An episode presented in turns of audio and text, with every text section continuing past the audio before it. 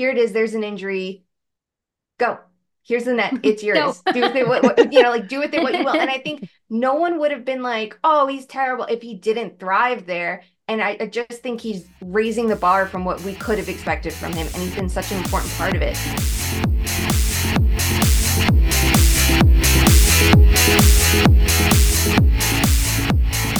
Hey, everybody, welcome back to Too Many Men. My name is Alison Lukan, back with a voice, I think, um, but we would not be Too Many Men without the incredible, creative, and dare I say, urban socialite, Sara Civian, staying in the best parts of Boston when she wants to. Sara, how are you today? Yes, I am great. And yes, my boyfriend has an amazing apartment and we are blessed and getting out of my parents' basement slowly but surely. and of course, we must always have to make us complete the incredible, the prolific writer, the person who will fix your scoring slump if you're Matthew Tkachuk, The Athletic's, Shayna Goldman. Shayna, say hi. Hi. I swear I'm cursed this year. I'm so fucking cursed this year. Every player, I'm like, oh yeah, this is bad. They're like, yeah, watch me. So I I expect checks. But you do it like I read that article and it was such a good analysis into why he wasn't scoring and that the regression was kind of inevitable. So actually you're reverse jinxing them and they should be grateful. There exactly. we go. See, thank you. If that story ran a day late, I was gonna cry. Like yes. I was like, please. Send your checks, Matthew Tkachuk, to Shayna Goldman. She's ready and waiting. All right. It is time to get right down to. We have so much to discuss.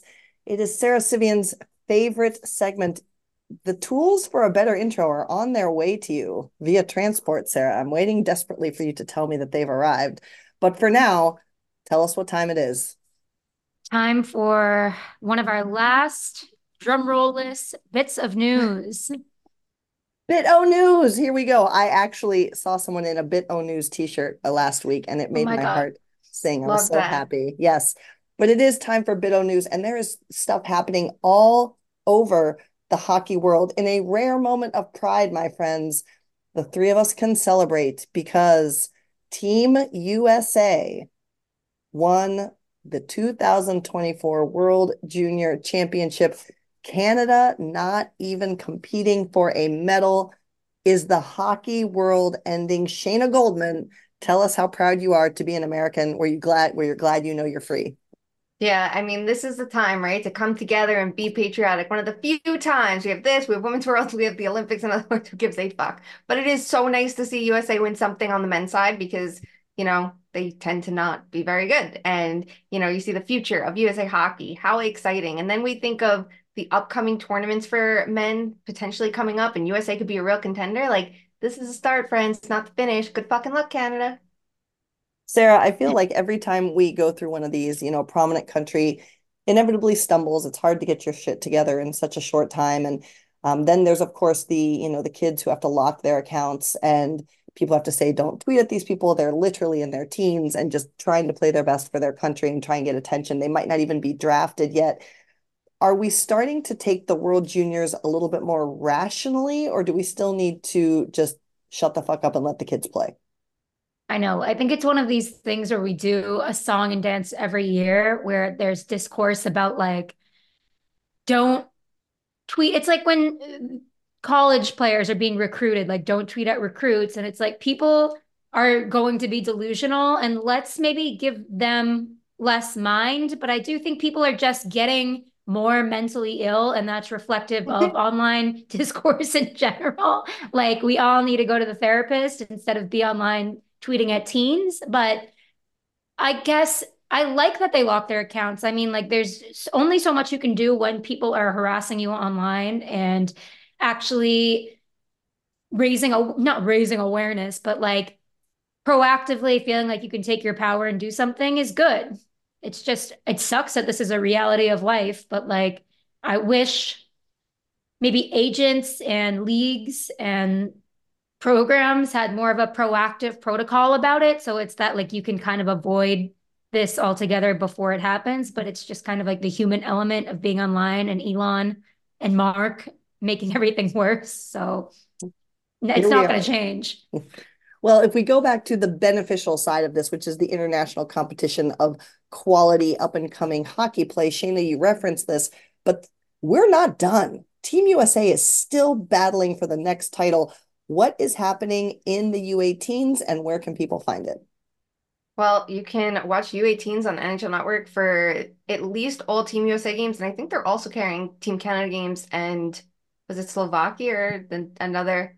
There's one more country that it's going to be every game, but those are taking place right now. Women's U18s, there are real cameras, there's real coverage. So you should watch it, enjoy it, because keep in mind, there's no Women's World Juniors. So this is how you're going to see the up and coming stars. Then you should watch them at the college level. And now everybody can watch them in one place at the professional level. So, like, there's no reason not to. It's right there. If you were hyped about World Juniors, want to be super patriotic, be hyped about women's U18s as well. Well, and that is exactly the next bit of news we wanted to talk about, which is that the professional women's hockey season under the PWHL has begun. The first round of games are behind us.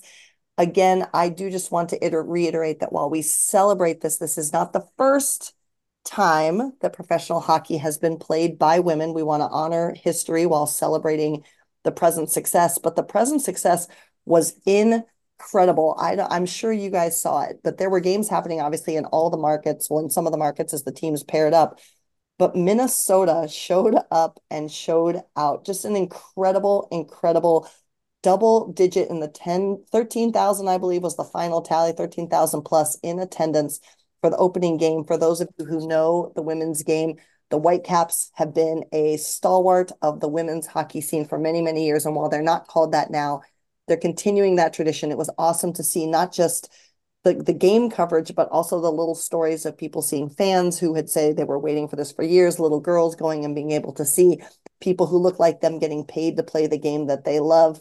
Sara, just overall takeaways on the opening weekend of pro women's hockey in your mind? Yeah, Taylor, Taylor, Taylor. I'm loving watching her kind of come in and have her era in women's hockey. And it's it's cool that we get to see kind of the next superstar on such in a obviously she's been in Minnesota for years in college too. And it's really cool to just watch that connection, maybe younger or our age fans really have with her. And like you're kind of seeing the next superstar in front of our eyes in a new league and it feels like this kind of passing of the torch maybe and i'm just really here for it and it's fun so if like you're just getting into women's hockey maybe you're a minnesota fan like i would recommend that because my boston bostons are not doing so well but, they will turn it around. It's my in all boston, seriousness. Yeah i don't know what to call them. But in all seriousness i saw well maybe not all seriousness i don't know i saw a funny meme that was kind of like pay for 9 million subscriptions for the NHL or watch our free league on YouTube. And it's just so funny, like how easy it is to watch women's professional hockey right now. And you just, just toss it on in the background when you're doing something like, why not? And for those of you who aren't already following the game, that's Taylor Heise that we are talking about here. Just another superstar up and coming. Shayna, this has been a beat of yours for many, many years. What stands out to you from the opening round of games? Well, the attendance is amazing to see, right? Like the one disappointment sure is Connecticut, and like that's that's another can of worms. But you know, like we should focus on the I feel like everyone's so quick to focus on the bad, and I get that, but it's like the good. And you see the crowds in Ottawa, in Toronto, and in Minnesota, like you hoped Minnesota fans would show up and show out, and they did. And I also love the coverage we're seeing. You're seeing men's hockey writers getting involved in it too. And if the team's in your backyard, you want to see that. That Minnesota coverage was excellent to me. Like it, it's a little bit of everything. You're seeing players get involved. Like Jonas Brodin's hurt, so he's there. Nick Foligno, uh, sorry, Marcus Foligno Marcus, was there yeah. with his kids. Did Nick Foligno go to a game too, or am I an idiot? I only saw Marcus, no, but that I only saw Marcus. I'm sure he will yeah. when the opportunity yeah. comes. but you see him with his girls there and in the locker room. You're seeing Patrice Bergeron in Boston. Like it's it's a little bit of everything. And I know sometimes it's like we don't need the men to elevate the women. But if they can, please do it. If they can link a Bruins fan, because you're seeing Patrice Bergeron is there, it does something. So it just feels it feels different this time around and I love it. I love how easy it is to watch it. And then the quality of play is so much fun. Like if you're a USA hockey fan, Minnesota is right there for you because you have our star, Taylor Heise but you have the Kendall Coynes of the world that we all know. And you have Grace Zumwinkle, who had herself a game at that home opener. And we're seeing those different rules kind of like take hold now too. You're watching Toronto versus New York and you're seeing a jailbreak goal win the game and it's that momentum swinger that we want to see we want to see how it shakes out. So it's just such an exciting time right now that there's no excuse not to to t- take 5 seconds and put in a little effort. And we must announce of course that that goal you're speaking of Shayna came from former Buckeye Emma Maltais who had a shorthanded goal and she learned that from Nadine Muzerall, who also is a big advocate of the power kill on special teams. So we love to see it. Keep watching, friends. It's going to be fun. Like Sarah said, it's so easy to catch on the YouTubes. The stream quality is excellent. It's a great way to take in a different part of the game, and we love to see it. Uh, we could talk about the women's game the entire time, but unfortunately, the men just won't stop manning. So we do have to go back to some simultaneously other... manning. Simultaneously, this is true. We did not have this in our notes, but we do have to give a shout out to, and I learned this from uh, our good friend Jeff Marek, who was talking about this on his show. This is the seventh time this has happened, seventh time that two simultaneous, too many men calls have been taken. Shayna, you documented it live how momentous of a moment that the NHL is recognizing the importance of the Too Many Men podcast. And it's so important too that they said too many men and simultaneous too many men's. We're not going to too many player bullshit. No, no, no. Let's let's put the focus where it needs to be, and that's on us, always and forever. Thank you, Curtis McDermott. Thank you, Oscar Steen. Thank you, Avs. Thank you, Bruins. Your merch is on the way. You're welcome to join the podcast at any time. Like honestly, we we we know we have so many fans in the NHL, but the fact that they're arguing with each other on the ice to become it, beautiful moment. Even Rangoon supports this cause. She, she's here for it. She's here for it. Me. but um, some less exciting NHL news did come down earlier this week, and that was Connor Bedard um, has a broken jaw, sustains a hit in his last game. I don't think the hit was dirty, but he's expected now to be out approximately six to eight weeks. Um, it is being reported that he did undergo surgery on Monday to repair his fractured jaw. And then the other Foligno that we already mentioned, Nick, um, in response to that hit, uh, comes up and goes in for a fight. And now he has a broken finger. So he is also out. People are talking about obviously this means now Connor Bedard is not going to be going to the All Star game. But I am curious, and this is a dialogue that's simmering out there, but legit question. Let's assume Connor Bedard is out six to eight weeks, but when he returns, he continues to be doing Connor Bedard things just like he was doing before the injury. Sara, is he still your rookie of the year, or does this absence severely impact his ability to stake claim to that award? Oh, God. You got some interesting goaltending, which I think could have an impact. You got Brock Faber coming like averaging 60 minutes per like he's playing entire games. You've got so many good rookies in this class and it's just kind of like years past like i don't know alex ovechkin sidney crosby you can still go back and forth with that it's like does it really matter who ends up winning rookie of the year like Connor Bedard's going to be the best rookie to come out of this class, but this is just an award based on like a very short amount of time where so many things are changing and there's so much context. And I know like it's, I don't know, it's just hard because some players are sheltered and now you got Adam Fantilli actually playing. So that's going to factor in too. But it's going to be really interesting to see. And I was laughing when you were talking about this because I just pictured in my head like Foligno being like, fuck, Bedard's out, I'm getting myself out of this for a few weeks too. Like, like, who doesn't want to be on injured yeah. reserve right now in yeah. Chicago? Like that's the place to be. Yeah. It literally they they have they are paying more money to players who are injured than they are to the entire roster that they have been icing as of late. Shayna, how does this impact Connor Bedard's claim to getting the Calder trophy? It definitely does. And it's so unfortunate. Like, what is it about being a top pick named Connor that you have to get hurt in your rookie season? Like, did Connor McDavid pave the way for this? Like, the difference is that Bedard's going to have time to come back and state his case a little bit more. And we all are so, like, recency bias is a thing. And if he crushes at the end of the year, that's going to be fresher in our minds. But I think it's going to be so easy for everyone to, like, look at the point chart and be like, well, when you can't do that with this award, in my opinion, like it's a little bit more than that. And then when you bring in someone like Faber into the mix, the conversation has to change. I I think he could still do it because he's been that incredible. But it won't surprise me if we have a tighter conversation about Faber, who is gaining steam, rightfully so, right now. And even someone like Rossi in the mix and Fantilli, like it's going to be a good conversation to have or maybe just a super annoying one because sometimes the Calder just is. Of all the awards, I don't know why like is the most annoying sometimes. So we'll see. It really depends on like how spectacular he is when he returns, and like I would expect nothing less.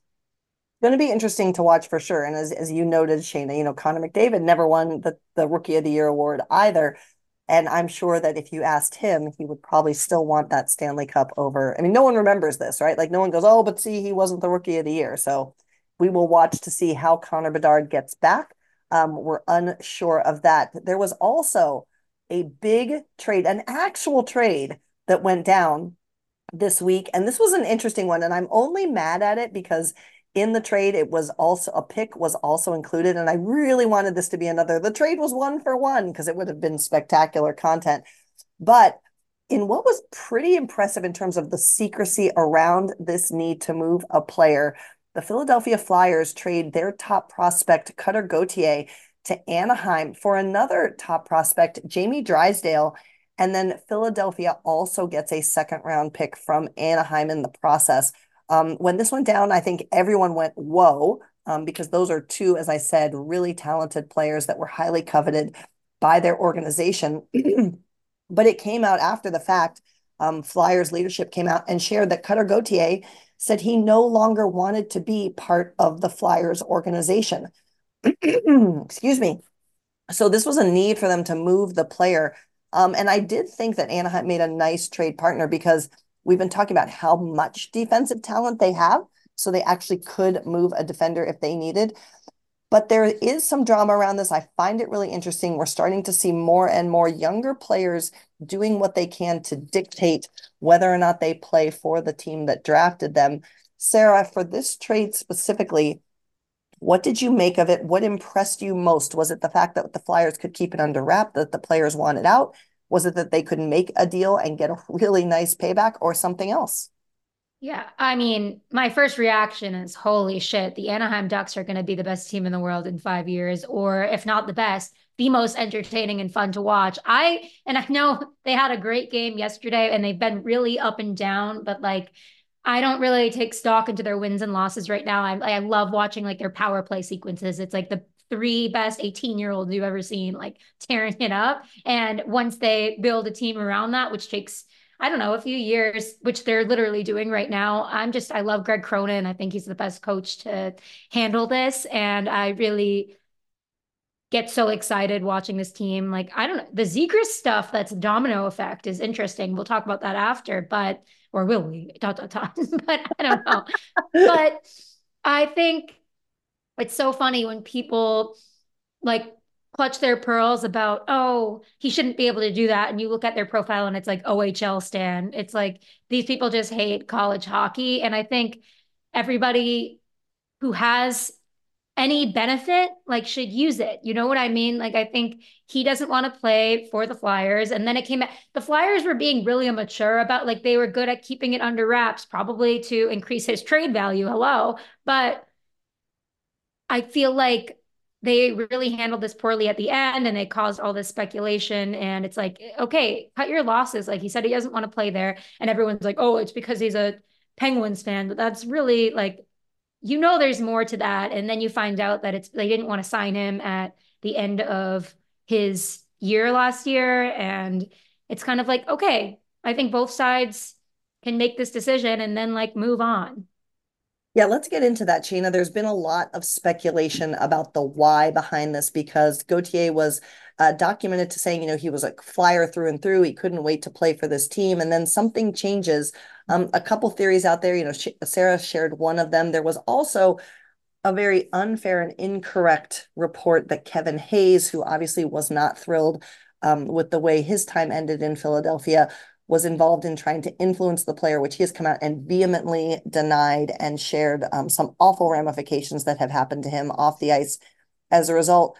What do you think the take is in terms of why this move had to be made and the player's change of heart?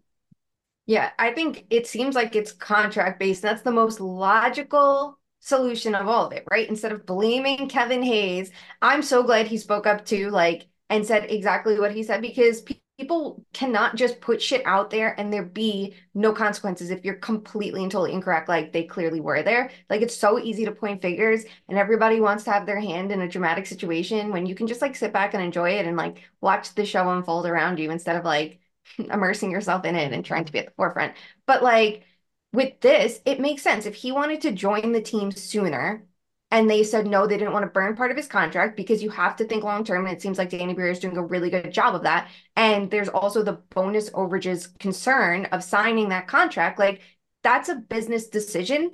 I don't think it's a bad thing if he said, well, guess what? Then I don't want to be here. Like you're allowed. You have no rights as a young player. So if you can do anything to can take control of your future because it only affects you, like you have to be happy at the end of the day, then so be it. Like if you're that good of a player, why not? And the Flyers, I think, handled this really, really, really well to start because I, I liked how Dane Briere and Keith Jones like spoke to the media and explained it too. Like they didn't want to put this out there sooner, which is why it's such a shock. And that's why I think we're all like jumping to conclusions so quickly because we didn't see this coming.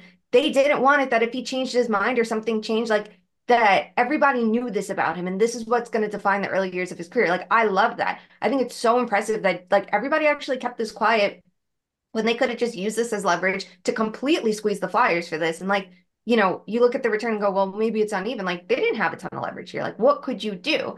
And like keith jones said it right. Like if you don't want to be a flyer like you don't have to be a flyer. And you shouldn't want it that you're rebuilding this team and you're putting so much emphasis on your fifth overall pick if they don't want to be a part of it. Like you can make the best of the situation. It feels like they tried to.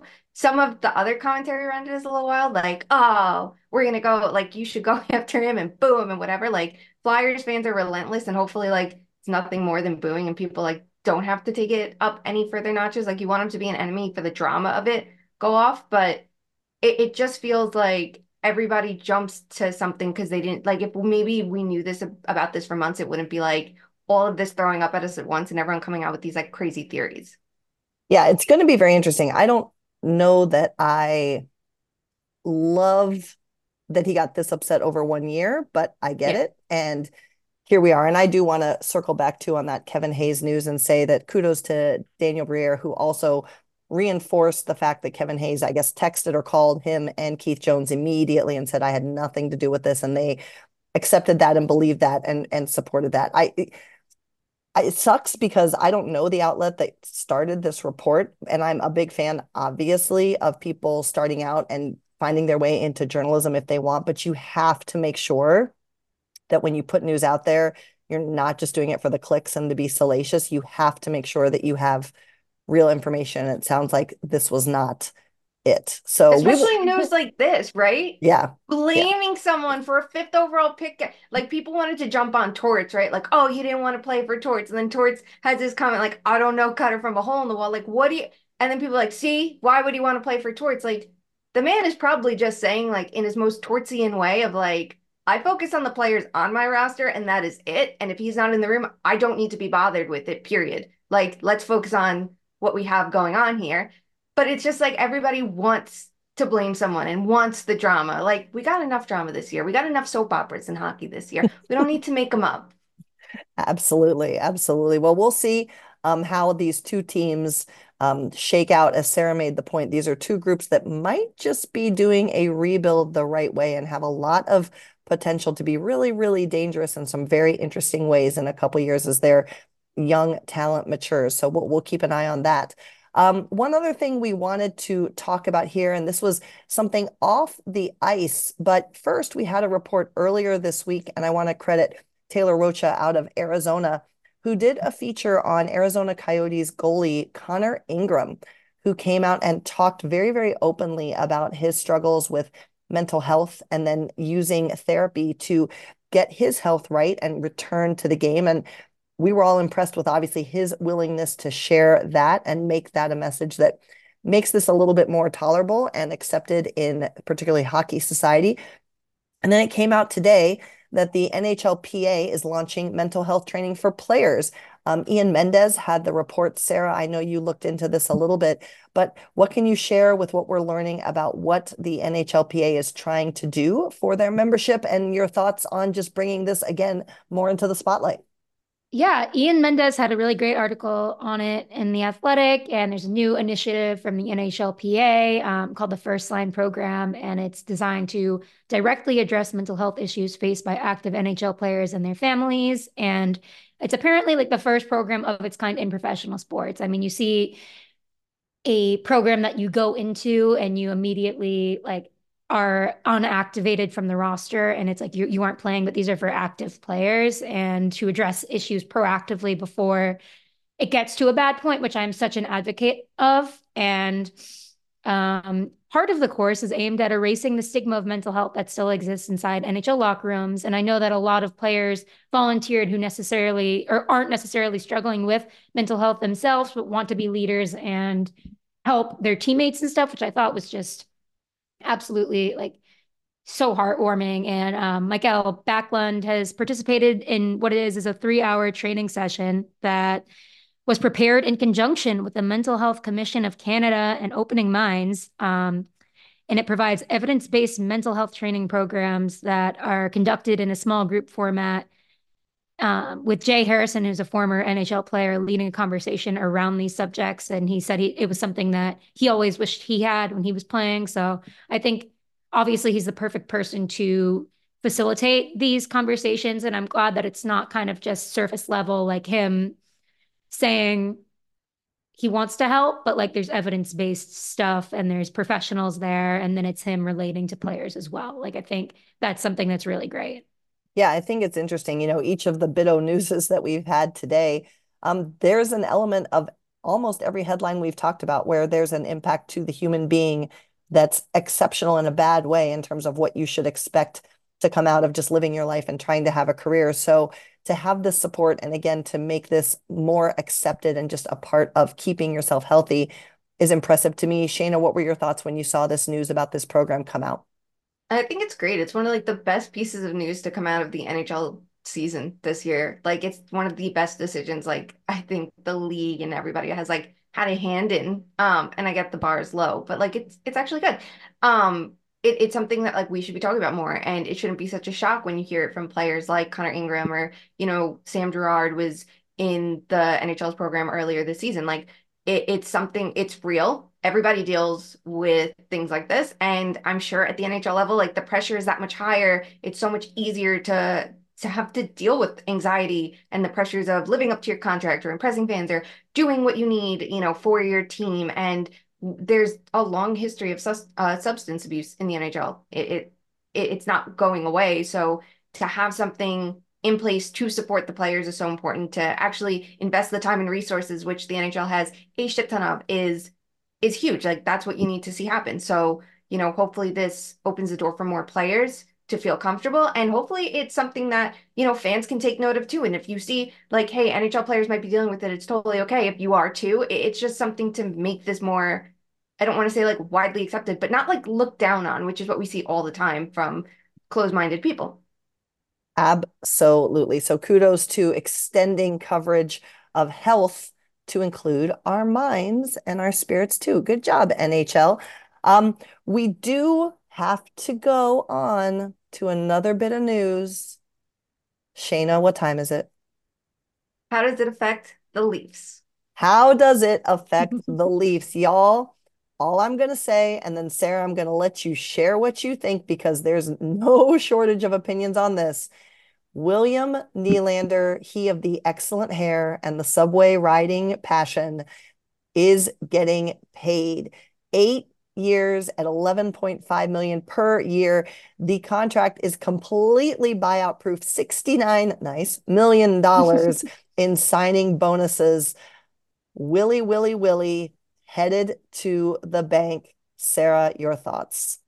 Three assists last night. He was feeling it. And I think he's such an excellent player on pace for a career year. That coinciding with the cap expected to raise the most it has since 2019, 2020 is big for the market. And I saw Darren Dreger tweeted, like, I had a player tell me once, like, are you upset with the day, what you made the day you signed? No, then you can't get mad when the next person makes more money. And it's kind of like he's, Nylander is setting the market. And that is, is he overpaid?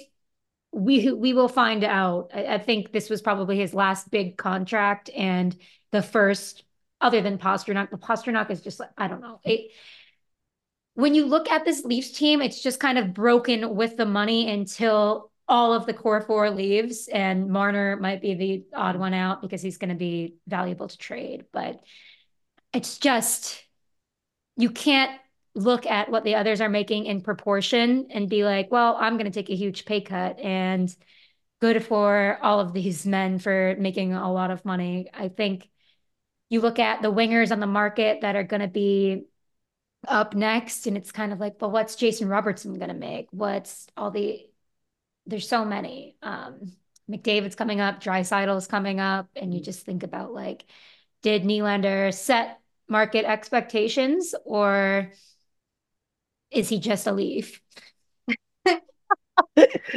well, it's interesting too. I was having this conversation yesterday when all of this was coming down, actually, is that, you know, we always talk about too, to your point, Sara, you can't necessarily compare the numbers straight to each other because these deals are signed at different times. They are different percentages of the cap at the time that the deal was signed. And so if we really want to look at apples to apples, it's better to look at what percent of the cap a deal was at the time the deal was signed versus say Willie makes this, Auston Matthews makes this, and so on and so forth. But Sara raises a good point, Shayna, and we saw the overabundance of very large contracts ultimately, in my opinion, cripple the Chicago Blackhawks and lead them to kind of where they are now. How much of a risk is Toronto taking with so much money invested in so few players? And also, how does this impact? Can Mitch Marner stay around? His deal's coming up. What do you think of the overall management of the cap, like Sara was saying? I think it's tricky because like this was the player's ask. It's not like his career year raised what he was asking for. Like he had a number and it seems like he played up to it and kind of forced the Leafs hand. And their options at this point were do you pay the man what he wants and what he's clearly earned, or do you let him walk, which is going to be a problem. What helps them is that Tavares' contract is up next year too, and there's some other deals that were those short-term contracts, like the Klingberg deal, that are going to be coming off the books. So it's going to give them a little bit more flexibility. Um, can you move forward with a cap like this with so much invested in your core is going to be a really interesting question because like the Blackhawks paid depth guys a lot of money because they won a cup, and the Leafs are doing this at what they probably hope is like the early stages of their window. So maybe it can work out, but it's going to take a lot of creativity around those big contracts. And I don't know if someone like Brad Treliving's the guy to do it. We see him sign these mega deals, but what does he build around the team? And I think when he had to do it this summer, I don't like how he spent the extra money he had. So we'll see if he can get a little bit more crafty. But at the end of the day, like this is what he's worth. And the, it's going to be a cool, like a cool thing to watch because is he gonna be up to is this his peak? And can he keep this peak or is he going to go down from here and then his value subsequently goes down? Can you balance it out with the growing cap? If it keeps growing the way we expect like can the nhl keep doing things to bring in more revenue? Like who knows? Really we, we really don't. And then we always ask how does this affect the leafs? It's going to be how are the leafs affecting everybody else? Because who's going to benefit from this. You see other players like Elias Pettersson and Sam Reinhart, while they're not like the perfect comparables, if you're a pending free agent and go, well, he just got paid his maximum value up to his market value in a career year, what's it going to mean for me? Like, it'd be nice to see the superstars get paid. And I feel like we always find ways to break down why it's bad superstars get paid, but like it doesn't happen a lot in this league. So if it can, I, I like the precedent it could set. You know, it could set right there. It's just it's tricky paying someone in a career year because it's going to raise the value and you don't know if that's what you're going to get the whole time forward. Going to be interesting to see how they manage this. And as you say, Shayna, what the cap to allow the Leafs to stay the Leafs or do the Leafs wilt and fall off the tree? Who's to say? Who's to say? All right, let's go around the league with some other headlines. Um, y'all, the best team that no one seems to be talking about um, is the number one team in the NHL right now, and that is your Winnipeg Jets? Question mark. Um, they are rolling, um, holding down that top spot. I arguably was not big on them going into the season, particularly with what we thought was going to be a rebuild, with losing a lot of their stars. They only lost Dubois, and they've kept a lot of their key talent, and they are zooming through games. Sara, are you surprised, impressed? Or are the Jets just showing us that we were all wrong all along and they knew they could be this team? The problem with the Jets is that we already all knew that they could be this team and they weren't. So it's like the vibe was off. And now I really think, obviously,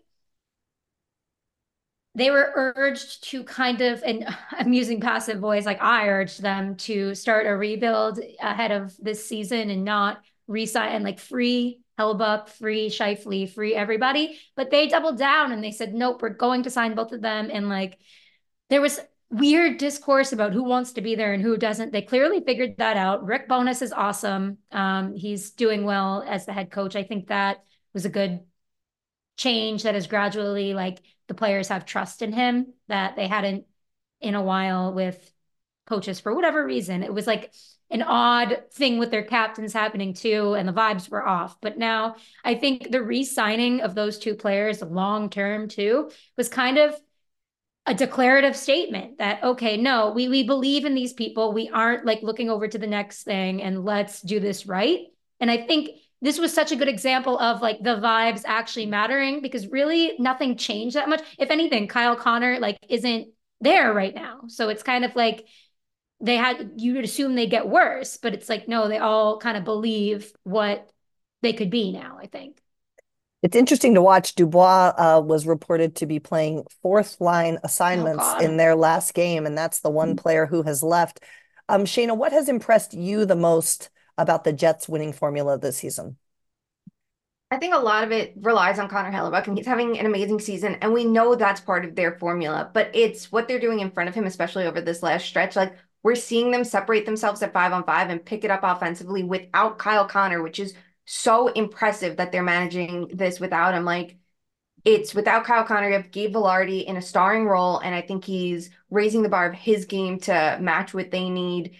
So when Connor returns, like ideally they're even deeper of a team and they can like maintain this. Um, and I think the fact that they're doing it without their defense doesn't like overwhelm me. It's good Josh Morrissey's very good, but like you look at it and you're like, who's their number two defenseman? Is it someone that's like at the bar of a contender? So I am curious, like, does this team actually like make a splash and add at the deadline? Like generally they don't do things like that. And if they do, are they going to be like, well, we need someone defensive, or are they going to be like, no, no, no, let's just keep bringing in the offense and try to match on one side of the ice with what we know we're going to get from Hellebuyck on the other side of the ice. Like even a couple weeks ago, I looked at the Central and I'm like, they're not the team that stands out to me. It's Colorado and Dallas. And I like that they're just proving us wrong. And they're doing it at a time when we probably should all count them out. Going to be interesting. Yeah. Seven, seven straight wins for Winnipeg. We got some streaks going here, Sara. We've got two other teams. I'll let you take your pick of which one you want to talk about. Um, but again, Florida, thanks to Shayna's article, uh, extended their win streak to eight, excuse me, to nine last night with a hat trick from Matthew Tkachuk. And the Seattle Kraken trying to make a bid to be in the mix with seven straight wins and 11 straight games with points. Florida or Seattle, which one do you want to talk about? Ooh. Two teams? You know what? I want to talk about them both, and I can't decide because there are two teams that I said would make the playoffs, and everyone's like, What are you talking about? And now it's time to talk about them. The Panthers, it's like they their depth was so showcased in the times where Matthew Tkachuk was not cooking and he was not cooking in the beginning of the season. And someone tweeted like, wow, good thing he's in a small market or people would be roasting him. And like after that tweet, I genuinely think he goes online. I genuinely think maybe Keith sends him the tweets or something. But the second someone says anything, it's like he's on a roll. He just got a hat trick in St. Louis in front of his dad. He more than that has been consistently scoring, but it's just like the cherry on top of the sundae that is the Panthers right now. And I don't know, like they have so many fun players. Sam Bennett is having a great year. He he has been really great to see after he went from the Sabres to the Panthers. It's like I feel like every year he has a different element of his game that he excels. And right now it's scoring fun goals. And then you've got Verhaeghe, you've got Montour. Like, I just think this team is so stacked that it blows my mind that a lot of people, even after they made it to the cup final, did not have them in going back to the playoffs. Like, I, like they had the Senators over them. I'm like, come on, people. But they're great. I mean, the Kraken are back to their depth ways after last night. Like they had goals coming from every line, and that's when they truly excel. I mean, easier, of course, when they're scoring goals, that's when they excel. Duh. but like um, Joey Daccord has been awesome, and everything seems to be coming together for the Kraken. Shayna, what's standing out to you about these teams that are on these long win streaks right now? For the Panthers, it's definitely that everybody kind of like worked together while they were down and out, right? Like while you're missing your key top two defensemen, you have Oliver, Oliver Ekman-Larsson picking up the pace, and you have unexpected players stepping up where you need. When the Tkachuk line wasn't clicking as much at five on five, and you could see he was more in like this playmaking role, and you saw Verhaeghe and Bennett didn't get off to the best starts, it was fine because you had Rodrigues, Barkov, and Reinhart crushing it. Their special teams have been a threat all season. That penalty kill has been excellent. And the power play, Reinhart can't stop scoring goals. And it's funny to see like how it works for them because they had the different power play quarterbacks, you know, to start the season. And you're seeing Tkachuk in that passing role in the power play, setting up Reinhart for chances that nobody can stop. It's not going to happen. And they're not fighting for the same rebounds as much because Tkachuk's just threading him a, a, shot and he's converting on it. So the two are still combining for almost, you know, 50% of the team's power play goals. It's just a different makeup than before. Like they they just look so good and they've been getting more well-rounded over the last few years. And I think that's something that maybe we wouldn't have expected because the cap situation and the goaltending. And it's nice for a change. We're literally not talking about the Panthers goaltending at all because everything else in front of the crease is such a good conversation to have. So they look like one of the best, if not like the best, most well-rounded Atlantic Division team that it's not like the Bruins where you're like, well, what are you going to do at center? And Tampa, like, is your window over? And then the Leafs being like, we're the Leafs. Like the Panthers are just killing it. So we love that for them. But then the Kraken, like that is a streak you can't you can't not enjoy right now, especially because a couple weeks ago it was a, a completely different conversation. I love this moment for Joey Daccord. He has been so good for so great for them in a role like here it is, there's an injury. Go. Here's the net. It's yours. do with it what, what, you know, like do with it what you will. And I think no one would have been like, oh, he's terrible if he didn't thrive there. And I, I just think he's raising the bar from what we could have expected from him. And he's been such an important part of it. And like Sara said, like they're getting back to their depth scoring ways that they're doing the formula that makes them click. And I love that it's working for them again. And I, you know, you want to see how they're gonna keep up with that and then maybe if we see someone really emerge as that leading star of, of Beniers when he's ready or Shane Wright when he's ready, like what are they going to look like then? Like it's fun. And the Pacific Division, like there's the room to to make noise with the Kings backsliding a little bit, with the Oilers bad start to keep in mind, with the Flames just burning out completely this year. Like, why not go for it? Especially when like the Central, nobody else is out there but the top three. But Alison, what is your take on what's working for the Kraken? you know better than both of us. Well, no, I think I think you've hit on it. I think it's the depth. I think it's the goaltending, but I also think that the defense has really dialed it in. Um, they got just a little bit more simple, a little bit more back to basics, and you know you're maybe not seeing as much aggressive play from the defense right now outside of Vince Dunn, and that's his role. But I think that they had to figure out how to play with Joey too, right? Because he's a very active puck handling goaltender. And so finding that synergy and it's it's been cool because Joey talks to his defense a lot about situations and hey, how do we play this or how what kind of plays are we looking for? And I think that relationship has been a huge key too. So it's been it's been fun, that's for sure. I will say that. Um, we want to wrap with one last streak that's the bad kind. And senators, we're here for you. You're America's team. You listen to too many men, but come on, they've lost four games in a row. They are in 30th place in the NHL. It's fair to say that there's so much change going on with that organization this year, including in the front office and behind the bench, that it's hard to adapt to all of that. But this group just can't put it together. Sara, what's your biggest concern about what's going on in Ottawa right now? The biggest concern is that Like literally, there's so many little, it's death by a thousand cuts, as Connor McDavid or Taylor Swift would say. There's just so many little things that should be firing off that aren't. Um,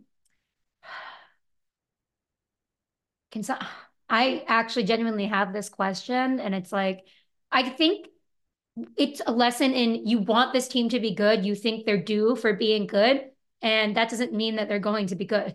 like, I think we just have to look at the facts that they're not good and not be like, oh, the same thing with the Sabres. It's like they're not just going to magically be good. I mean, the Senators did get a new goalie and that hasn't worked out. So I guess the importance of a goalie and the importance of keeping things relatively flexible.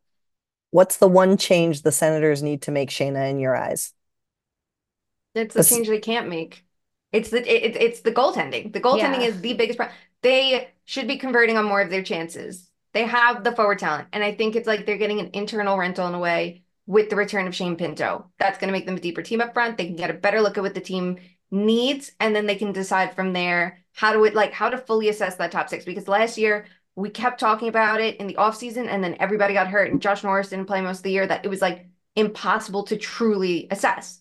But what we can assess is what's going on in goal. And Korpisalo has allowed Evolving Hockey has met almost 10 goals above expected mm. so far this season. You can see that game last night when all of a sudden it was like the lights went out on the Senators against the Flames and they fell apart in that third period.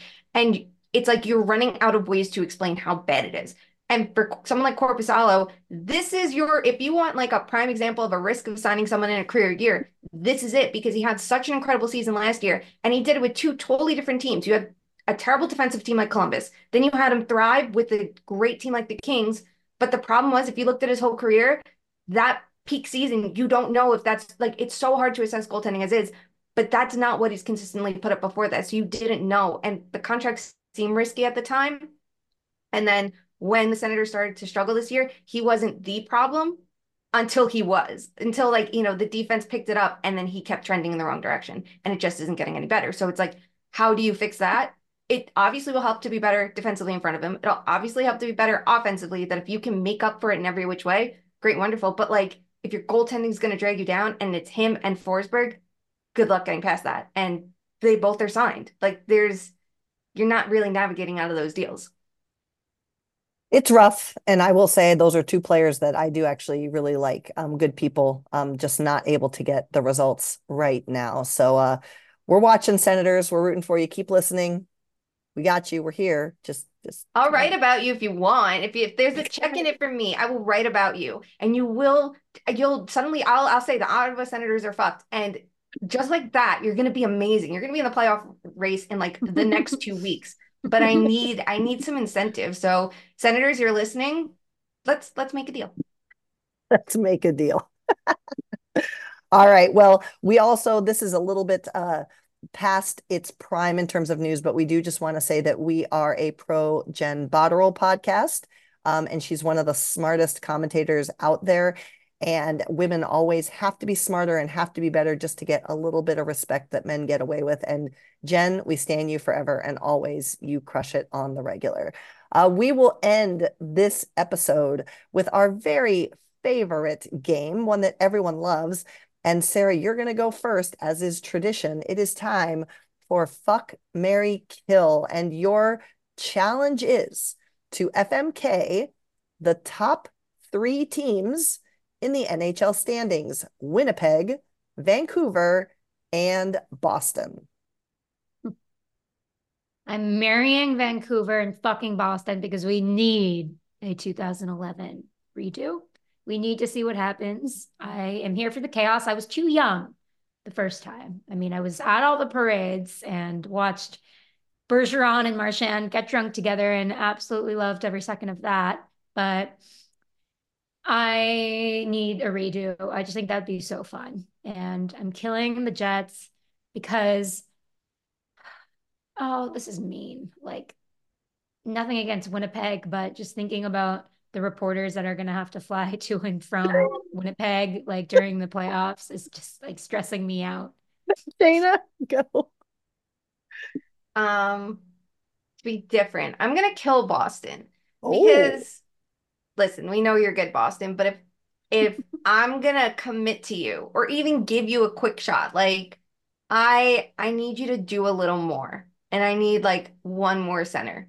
That's what I need. I need to see you swing another big trade. And the Bruins, I think, are one of the most fun teams to watch. Like make trades in the league. Do they? Can they pl- develop players? No, absolutely not. But can they make a big trade and get themselves to where they need to be? Absolutely. So until you do, I'm sorry, I have to keep you down low. Um, I will fuck Winnipeg because I like I like that they're proving us wrong, right? Like we always count out the Jets. We shit on the Jets how much last year? Like just give up, get out of the playoff race, or it's fine if you get in, mm-hmm. but you're gonna lose in round one. Like I like this without Kyle Connor. I will give you credit for that, but I, I need more. I need to see what you're gonna look like when Connor's back and if you can actually be good. So I can't commit there.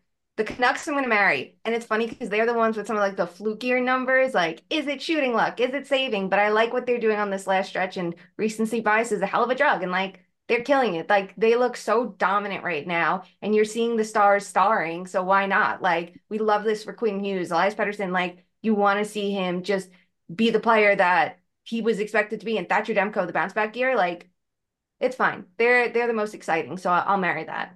You'll never be bored with the Canucks. I guess what? Agree with. Who do you think? I think it's going to be Sara. I think it the Bruins is. are are a little bit better to commit to than Winnipeg. Well, Sara, you sold me with with the redo of the I need another kiss in the street while the riots yeah. are going on. Come on, that would be amazing. The no. society needs this. that was that was that pushed me over the top, but I would have regardless um with both of you married Vancouver just because like watching the Canucks fans actually experience joy is like the craziest wild thing. Like they don't know what to do. Like and and like one little thing happens, like, but it's really bad. And I'm like, it's not bad. You're still a good team. It's fine. Um, but I'm gonna marry Vancouver. I think it's it's a fun little um adventure that they're on. And as you you said, Shayna, they're they're earning it the right way with their stars starring and doing all the right things. So that's cool. Um, I'm going to fuck Boston because I do. I need the rematch.